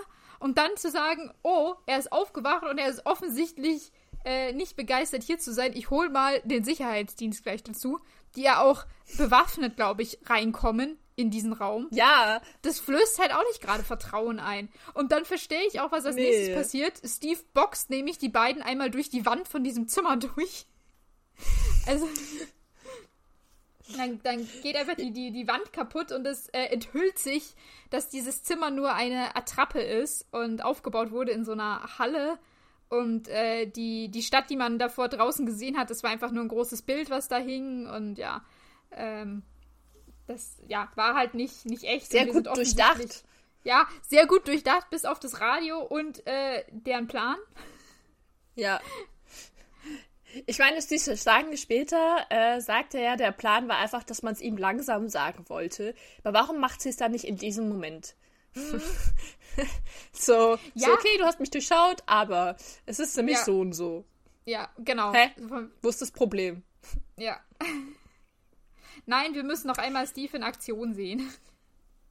Ja, und wie er das auch macht. Er rennt nämlich jetzt einfach äh, weg und alle sind total entgeistert, sind so scheiße, der kann ja rennen, blöd.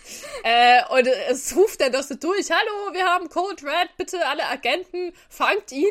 Er läuft durch dieses ganze Gebäude. Alle Soldat äh, Agenten sind so, oh, das ist unser Dude, bewegen sich gefühlt nicht. Steve ist sofort draußen. Und ich mir so denke, das ist offenbar das Hauptquartier von S.H.I.E.L.D. mitten mhm. in New York City. Und niemand kann ihn aufhalten, wie er da rausrennt. So, wie unsicher sind die bitte? Weißt du, stell mal vor, irgendjemand hätte da was geklaut. Der war da einfach ein 0, nix draußen. So, hä? wie schlecht. Ja, vor allem, da komme ich wieder zurück mit, was war denn deren Plan? Die können doch nicht davon ausgegangen sein, dass sie sagen, wir behalten den da drin, wir spielen ihm vor, es ist 1945 und irgendwann sagen wir ganz langsam, hm, übrigens, es ist 2011, haha.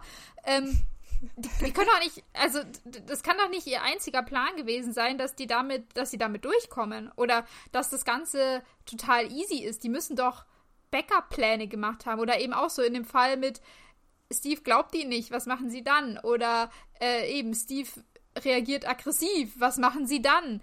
Und dass ja. sie diese Halle, wo er drin ist, auch nicht gesichert haben, dass davor keine Leute ja. stehen, dass auch weiß ich nicht, die, die, drumrum, ich meine, ich kann verstehen, dass sie vielleicht nicht jedem Shield-Agenten gesagt haben, hey, wir haben da Captain America aus dem Eis aufgetaut, dass es vielleicht noch so eine ja. krasse Top-Secret-Sache ist, aber dass, dass es wenigstens Leute gibt, die das wissen, die das überwachen, die auch vielleicht dafür gesorgt haben, dass der nicht einfach abhauen kann, äh, ja, mhm. wäre eventuell besser gewesen. Ja, ich habe mir noch gedacht, also vielleicht war deren Plan ja auch, um abzuchecken, wie der so drauf ist. Weil ich meine, theoretisch kennen sie Steve nicht. Ja. Er ist, sie wissen, okay, das ist wahrscheinlich der Captain America. Der hat da im Zweiten Weltkrieg so die Welt gerettet. Aber, und er ist ein Supersoldat. Also er ist super stark. Wenn sie den einmal aufgewacht haben, ist er so faktisch nicht mehr umzubringen. Also er ist also eigentlich, also super hilfreich, wenn er auf deiner Seite ist, aber richtig scheiße, wenn er nicht auf deiner Seite ist. So, und sie Ja. wissen ja, und alle seine Freunde, alles, was ihn verbunden hat, sind tot. Also eigentlich ist er ja so eine richtige Wildcard. Also verstehe ich, dass man sich vielleicht Mal so wieder. versucht. Mal wieder, ja. Ich war ja vorher auch schon, stimmt. Aber es, war- also es könnte auch alles richtig schief gehen, sagen wir es mal so, für ihn aufzuwachen. Das heißt, A, hundertprozentig stimme ich dir zu, man hätte es auf jeden Fall besser sichern sollen, weil was ist, wenn er jetzt voll der Psycho ist? Keine Ahnung. Oder was soll heißt voll der Psycho, wenn er einfach halt traumatisiert ist vom Krieg oder keine Ahnung, Ja. irgendwie gewalttätig. Kann ja alles sein. Ich meine, das weiß man ja nicht. Da waren 70 Jahre dazwischen. Who knows? Vielleicht haben auch alle Beteiligten gelogen und das war, er war voll das Arschloch. So, das kann niemand mehr so beweisen. Ähm, ja, also sollte man das auf jeden Fall besser sichern. Und B, habe ich mir halt auch gedacht, vielleicht, also, also äh, wollten die halt irgendwie so, so eine Psychoanalyse machen, um zu gucken, wie er so drauf ist. Oder sie wollten ihn vielleicht irgendwie von abhängig machen von ihnen, irgendwie so versuchen, so eine Bindung aufzubauen, dass er die erstmal nicht so verrät oder so, so, dass er sich in, vielleicht auch in sie verliebt oder so, vielleicht sah sie deswegen so ähnlich aus wie Peggy. Und dann wird es dann irgendwann so aufgeklärt, hallo, ich mag dich, aber wir sind jetzt in diesem Zeitalter, äh, aber kannst du uns trotzdem helfen? äh, ich weiß nicht. Das könnte ich mir noch vorstellen, weil irgendwie ist ja Shield ein bisschen auch scheiße, also und manipulativ. Also könnte ich mir durchaus vorstellen, dass die da irgendwie so ein bisschen mehr, wie heißt denn das auf Deutsch, Leverage haben wollten gegen ihn, als jetzt, was sie nichts haben. Weil jetzt ist er einfach in der neuen Welt, niemand kennt ihn, er kennt auch niemanden, er hat ja eigentlich so gar keine Bindungen, er kann eigentlich tun und lassen, was er will, so. Ja. Also komplett. Er hat, auch gar, er hat auch gar keinen Grund, da zu bleiben. ja, so, so genau. Oder auch für Amerika da zu sein oder so. Ja. Stimmt. Oder denen zu helfen eben. Er könnte ja auch zu den Feinden gehen, ja. Ja, Ja. genau. Aber nein. Naja. Ähm, Sie lassen ihn auf jeden Fall einfach laufen und es interessiert niemanden. Er rennt durch diese wunderbaren Straßen von New York, ist irgendwie schon ein bisschen verwirrt davon, wie anders alles ausschaut, vor allem mit diesen riesigen Flachbildfernsehern und äh, wie heißt das, Leinwänden von ja, so Leuchtreklame und alles Mögliche ist da ja auf so Bildschirmen. Die Autos sehen anders aus und so, ja. Aber er rennt einfach trotzdem weiter, wo ich mir denke, ich würde dann, glaube ich, einfach stehen bleiben. Ich glaube, ich wäre so verwirrt, ich würde einfach stehen bleiben. Ich wäre so, hä? Mhm. Was ist passiert? Aber er rennt einfach weiter. Ähm, und wird dann jetzt auf einmal eingeholt von so 100.000 schwarzen Autos und ist mhm. umzingelt von Leuten, die im schwarzen Anzug aussteigen. Und dann kommt Furry mit seinem schwarzen Anzug und seiner schwarzen Augenklappe. Also, they, they got the theme there. Ja, genau. Ja. Der taucht jetzt auf und sagt dann, also der entschuldigt sich ein bisschen für diese Scharade und sagt dann eben auch, sie wollten Steve so schonend wie möglich beibringen. Wo ich immer noch in Frage stelle, wie das Mhm. eigentlich gehen soll. Und Steve dann eben so, ja, hä, was wollten sie mir beibringen? Und dann, ja, sagt Fury die, die Worte, dieses, äh, sie haben geschlafen, Cap, fast 70 Jahre lang. Genau. Und dann darf Steve sich noch Ja. einmal, einmal umgucken und die Umgebung auf sich wirken lassen und sagt dann so äh, im Sinne von, ja blöd, ich, ich war verabredet. Das schaffe ich jetzt nicht mehr. Genau. Also das fand ich auch so blöd, weil dann sagt der Fury so, ja, bist du okay? So, Mhm. so nee, off offensichtlich ist er nicht okay. Wer soll schon okay sein, wenn du sagst so, hey, 70 Jahre sind vergangen, alle sind Ja. tot. So. Und dann ist seine erste Reaktion, ich war auf ein Date verabredet, weil ich mir auch so, hm, das musste jetzt doch sein. Das ist auch so ein bisschen äh, wie, wieder gutgläubig. Ich meine, ja, es sieht alles anders aus, aber äh, ich weiß nicht, ob ich das sofort glauben würde, wenn man mir erzählt, du hast geschlafen 70 Jahre lang. Also, das ist ja auch nichts, was, was alltäglich ist. Keine Ahnung. Und er geht halt, äh, hinterfragt das ja auch so gar nicht. In dem Moment. Ich meine, Ja, ja, klar, es ist, es ist das Ende vom Film. Das hier ist die finale Szene. Ähm, wir können jetzt hier nicht noch groß die Diskussion aufmachen mit Steve und Fury, ähm, ob das jetzt sinne, äh, sinnvoll ist oder nicht. Ob es wirklich 2011 ist oder nicht oder so. Also das, ähm, das passt für den Film nicht mehr rein. Aber ja, wie gesagt, es kommt mir trotzdem sehr, sehr gut, glaube ich, vor, wieder von, von Steve. Ja, stimmt voll. Äh, ich habe genug Zeitreisebücher gelesen, mm. um zu wissen, dass die meisten Hauptcharaktere immer einen großen Struggle haben, um zu realisieren, dass sie da sind. und das, äh, das man ja auch, man ist ja auch in Denial und so. Mm. Also so, wie sagt man, in äh, Verweigerung? Hm.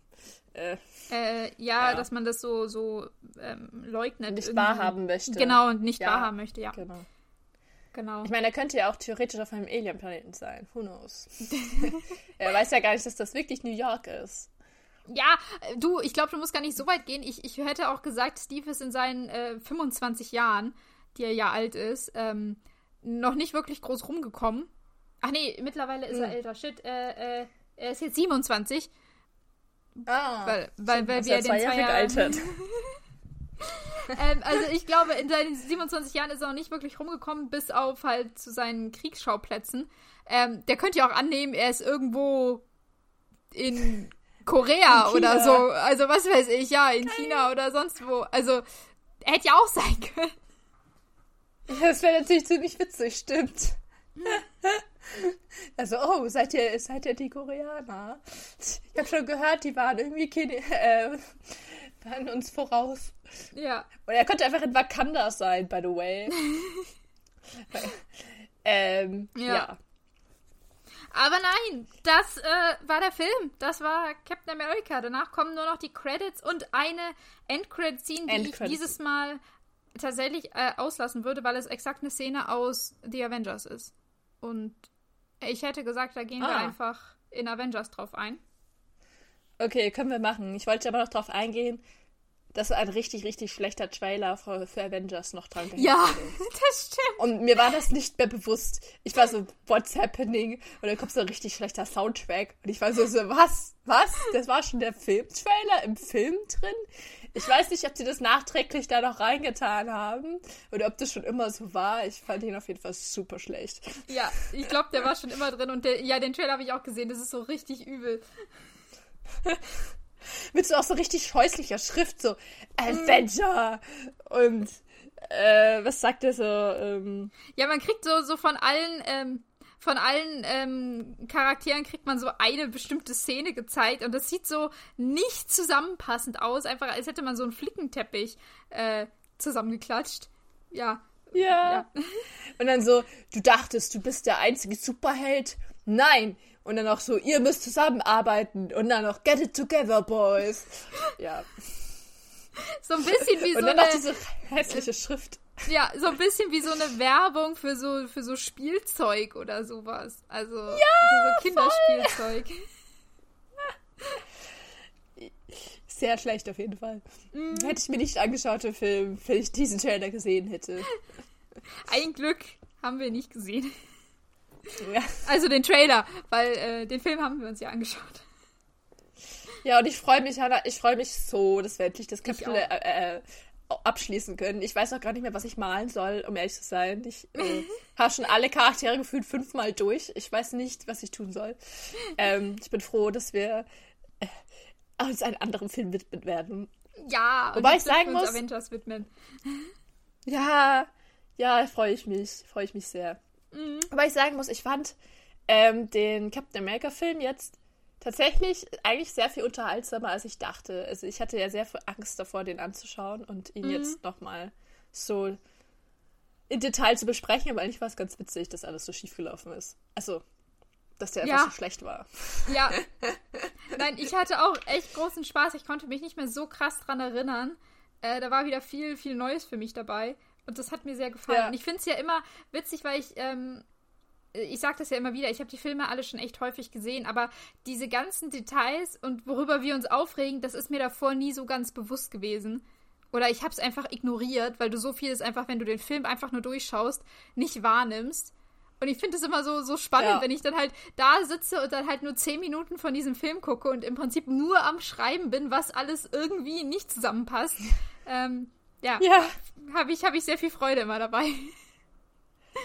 Ja, ich finde es auch witzig, wie viele Filmfehler wir eigentlich im Endeffekt festge festgestellt Mhm. haben. Oder so viele Logikfehler. Also, der Captain America ist wirklich, es ist ein reines Logikproblem, dieser Film. Das passt einfach alles von vorne bis hinten nicht zusammen. Mhm. Äh, Ich finde, am Anfang ist das alles noch so ein bisschen okay und dann irgendwann dachte man sich einfach so, egal, egal jetzt. Es ist egal jetzt. Wir haben keine Zeit mehr. Es muss jetzt alles rein. Ja, Wurscht. Ja. Ich finde, es ist auch, dass so vieles nicht erklärt wird. Also man muss sich vieles selber hinterher zusammenreimen, warum Dinge Ja. gemacht werden oder nicht gemacht werden, die aber im Film gar nicht angesprochen sind. Und auch nicht, Ja. ähm, nicht nur nicht angesprochen, sondern es wird auch nichts dazu gezeigt. Es ist einfach ein, ja, muss man sich halt äh, selber die Gedanken drüber machen. Und das ist manchmal Ja. schon echt, echt nervig, weil du so wenig Input bekommst, ähm, dass du das logisch irgendwie die Fäden zusammenhalten kannst. Ich muss sagen, jetzt, wo wir so im Detail darüber geredet haben und uns auch die Zeit genommen haben, war er teilweise auch gar nicht so unlogisch. Aber dadurch, wenn du diesen Film komplett anschaust, du das nicht hast, ist es halt komplett random. Aber Ja. dadurch, dass wir jetzt die ganze Zeit darüber geredet haben, ah, okay, dann war das halt so und so gedacht und dann passiert, und weil wir das so zusammengefügt haben, jetzt auch zeitlich so, macht es ja dann irgendwie, auch dass das jetzt zwei Jahre vergangen sind, dann macht es ja dann doch Sinn, dass er da mit der Peggy irgendwie deepere Freundschaft hat und so, äh, Liebe, was auch immer, also so, es ist jetzt gar nicht mehr so unrealistisch, aber irgendwie, wenn du halt diesen Film schaust, denkst du dir so, okay. Also, Ja, weil, weil du das halt alles, also weil du eben das nicht vom Film gezeigt bekommst und du auch logischerweise keine Zeit hast, dir während jeder Szene so Gedanken zu machen, so warum passiert das jetzt? ähm, genau. Dann passiert, ja. Fühlt sich das einfach alles Ja, so, so angestückelt an, für Szene für Szene für Szene und am Ende ist jetzt irgendwie äh, der Feind tot und Steve ist aufgewacht. ja. Nee, durch, durch unsere äh, Analyse, wenn man das so Ja, genau. kann, ähm, finde ich, kriegt der Film auch noch mal ein bisschen mehr Tiefe, wenn man sich da wirklich so Gedanken drüber macht. Da kriegen auch die Charaktere noch mal ein bisschen mehr Tiefe. Tiefe. Für mich war, war Steve am Anfang auch immer der, ähm, dieser gute Soldat, der einfach jeden Befehl äh, befolgt und mehr nicht. Also der war für mich im ersten Captain America hatte der nicht so wirklich Charakter für mich. Ähm, und jetzt, wenn wir halt drauf eingehen, warum wollte er unbedingt zur Army? Was äh, hat das mit ihm gemacht, dass Bucky bei der Army war oder sowas? Und allgemein sein bester Freund, wie hat sich seine Dynamik zu ihm verändert, als er dieses Serum bekommen hat? Wie ist sein Verhältnis mit Peggy und wodurch wird das alles so ähm, geprägt? Und ja, wie, wie sich das so verhält, äh, finde ich durch unser drüber reden bekommt das mehr Tiefe, bekommt das einen Charakter. Äh, und das macht mir Steve dann nochmal irgendwie sympathischer. Voll. Ich finde auch irgendwie, also ich kann mich sehr schlecht nochmal wieder dran erinnern, weil es jetzt auch schon eine ganze Weile her ist, aber unsere ersten Folgen da jetzt auch drüber, da war mir auch Steve richtig sympathisch, auch wie du sagst, dass wir, oder was, also ja, er ist schon sympathisch, aber das war so ganz, wir haben ja eine richtige Psychoanalyse gemacht, irgendwie so auch mit, seinen, mit dieser ganzen Kriegsgeschichte und so und so weiter. Also ja, und das finde ich, hat jetzt auch viel mehr Sinn gemacht, alles. Und ähm, ich finde fast, es ist ja ein bisschen am Ende vom Film ein bisschen verloren gegangen. Weil Ja. er es gar nicht mehr so um ihn ging, sondern irgendwie jetzt nur noch um, ich kämpfe jetzt gegen den und ich kämpfe jetzt gegen den. Und er hat irgendwie auch nicht mehr so viele wirkliche Konversationen eigentlich, die Mhm.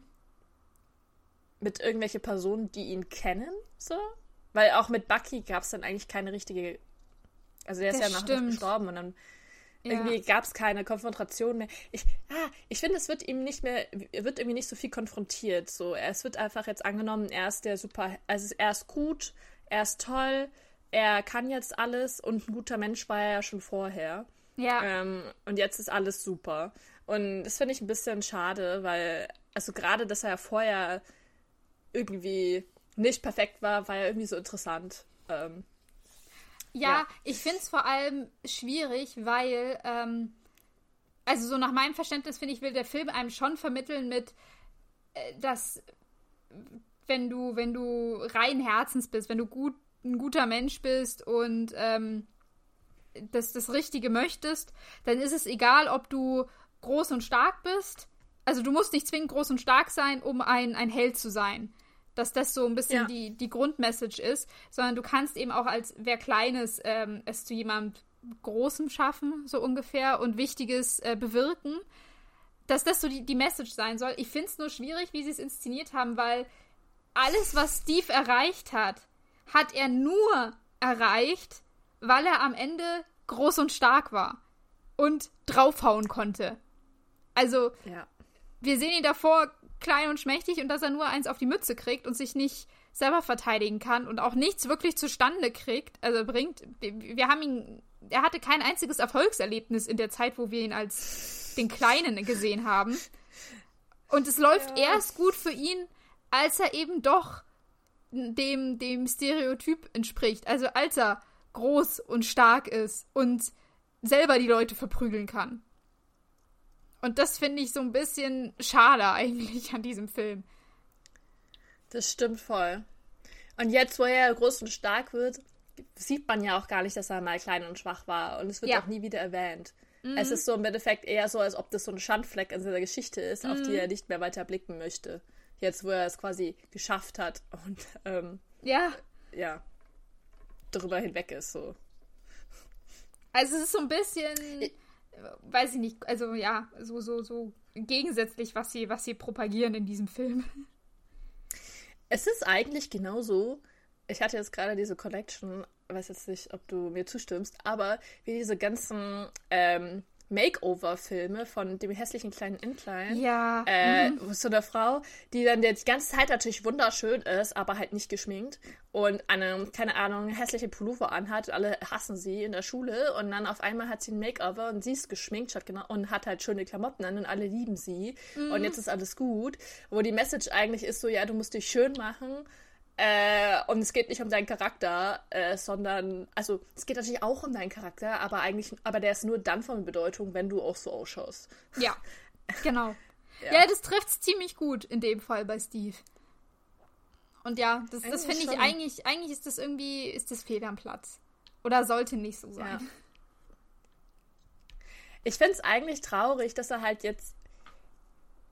Weil wir haben ja eh, wir haben so viel drüber, über ihn geredet, ähm, dass er ja eigentlich sozusagen wäre, wäre es ja toll, wenn er sozusagen die Antithesis wäre von ich hau drauf, sondern nein, ich bin schlau und ich überlege mir, wie ich meinen Feind besiegen kann. So.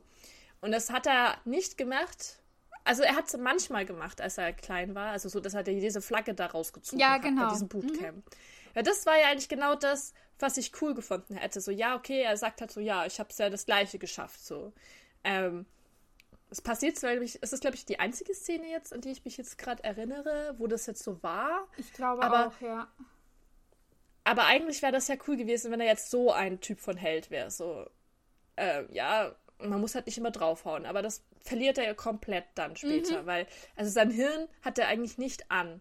So, alle seine, seine, wir, wir haben so aufgeregt über seine ganzen Komplotte, seine, was, das hatte ja gar alles gar keinen Sinn da, dass er da in diesem Zug darum gelaufen ist oder dass er dann diese Ablenkungs, ich weiß ja nicht mal, ob es ein Ablenkungsmanöver war, da in der Hydra-Camp, das hat ja, war ja einfach alles super blöd. Er hat einfach nur reagiert. Und das ist eigentlich, ja, eigentlich schade, weil eigentlich wäre er ja nicht dieser Typ von Superheld gewesen. Eigentlich wäre er der Kluge gewesen. Ja, und wie du sagst, Ja, es geht komplett verloren.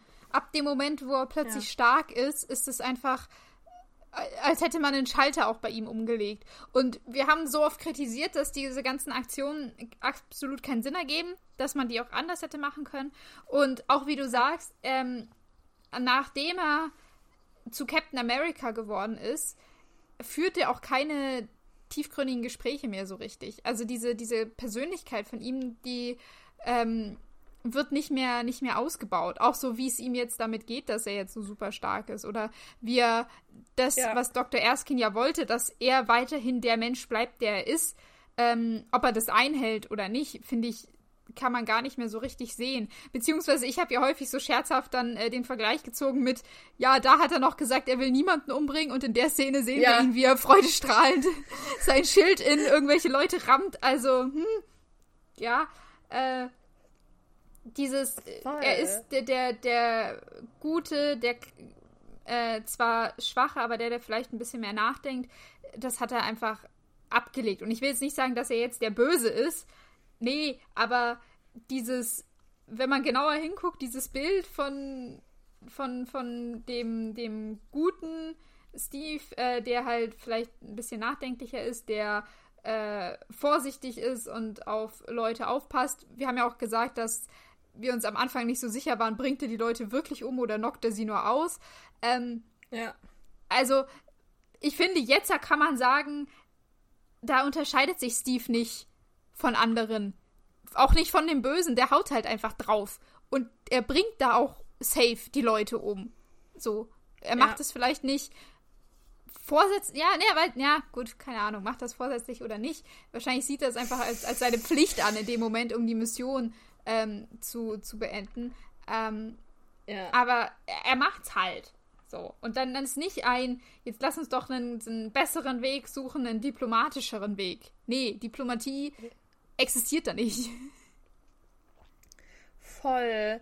Ich finde, er ist halt einfach so jetzt so dieser Soldat geworden, was ich was immer der Eindruck hatte, den ich da von Captain America hatte, mhm. wo ich mir jetzt nach diesem Film denke, das war er aber nie. Mhm. Er war ja nie der Soldat. Er ist nicht als Soldat erzogen worden. Er hatte dann nur diese eine Woche Bootcamp und dann war er im Endeffekt Freestyle. Hat er nicht sein Ding gemacht und niemand konnte ihm irgendwas sagen. Also eigentlich ja.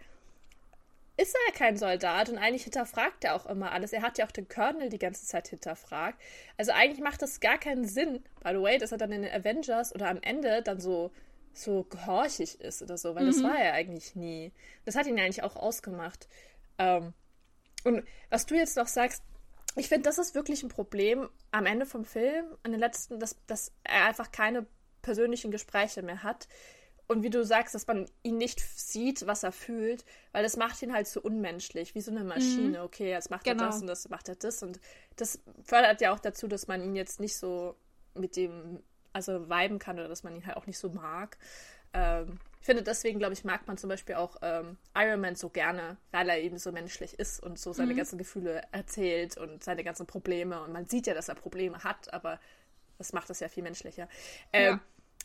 Und was ich noch sagen wollte, die einzige Person, mit der eigentlich wirklich mal kurz das angesprochen wurde, war mit Schmidt. Das war diese eine Szene, das hatte ich ja auch damals schon gesagt, wo Schmidt zu ihm sagt, so, ja, äh, ich, wir sind beide aber keine Menschen mehr. Und dann zieht er da seinen, äh, sieht man dann seinen, zieht er da seine Haut ab und man sieht seinen äh, roten Kopf da. Mhm. Und wo ich dann noch gemeint habe, so ja, stimmt eigentlich. So, eigentlich sind sie ja fast irgendwie wie so Aliens, so keine Ahnung, was macht das jetzt eigentlich mit Steve? Und Steve ist dann nur sehr noch so schockiert oder irgendwie, keine Ahnung, weiß nicht mehr genau, was er sagt. Aber das ist das Einzige, was irgendwie dazu noch kommt und dann wird irgendwie alles so verdrängt. Mhm. Und wir haben ja dann auch sogar drüber geredet, dass er ja, als sein Bucky stirbt, erst danach vielleicht so im Endeffekt klar geworden ist, dass er anders ist als andere. Vielleicht, vielleicht ist das ja auch der Grund, warum er da seinen halbscharigen Selbstmordversuch macht. Knows, weil er weiß, ich meine, dass er anders ist. Ich würde jetzt sogar mal. Ich bin mir noch nicht mal sicher, ob er, ob er einfach altert, um ehrlich zu sein. Ich meine, sein Superserum irgendwie. Mm, ich, ich glaube schon, weil am Ende von Endgame. ja, ja da wird das gesagt, dass er dann stirbt. Aber eigentlich macht es keinen Sinn, warum er da altert, wenn alles so super, wenn ja. also sein ganzer Körper alles so rausrecycelt und. Hm. Ja. Oder er müsste viel schneller altern. ja, oder langsamer. Je nachdem, wie man es wie man das sehen möchte dass dieser Verfallsprozess der Zellen halt erst später einsetzt, keine Ahnung. Ähm, aber er altert auf jeden Fall. ja, mir fehlt einfach ein bisschen die kritische Auseinandersetzung mit seinen eigenen Kräften. Ich ja. glaube, das ist ja auch eigentlich das, was auch eigentlich immer die Hauptstoryline von einem Supercharakter ist. So, so Iron Man hat seine Probleme mit, oh, was kann ich tun oder was, mhm. was er eben nicht kann, was ist er überhaupt ohne sein leuchtendes Ding in seiner Brust. Äh, Spider-Man hat das natürlich die ganze Zeit oh, was kann ich? Mhm. Äh, Tor, gut, Tor, doch, da geht's um ja, so, der musste das auch lernen, irgendwie. In Tor. Also ja, der, der, der kannte zwar seine Kräfte, aber der musste andersrum dann lernen, was bedeutet es, ohne Kräfte zu sein. Warum ohne ist es. Also, warum sind diese Kräfte so wertvoll? Das, das Ja. musst ihr erst lernen. Und wozu benutze ich die? Ja. Eigentlich immer diese Frage, was kann ich? Was können meine Kräfte? Wer bin ich ohne die? Wer bin ich mit die? Und was mache ich damit? Ja. So. Und irgendwie bei Captain America ist das irgendwie so ein bisschen untergegangen. So am Anfang so, wer bin ich? War schon klar.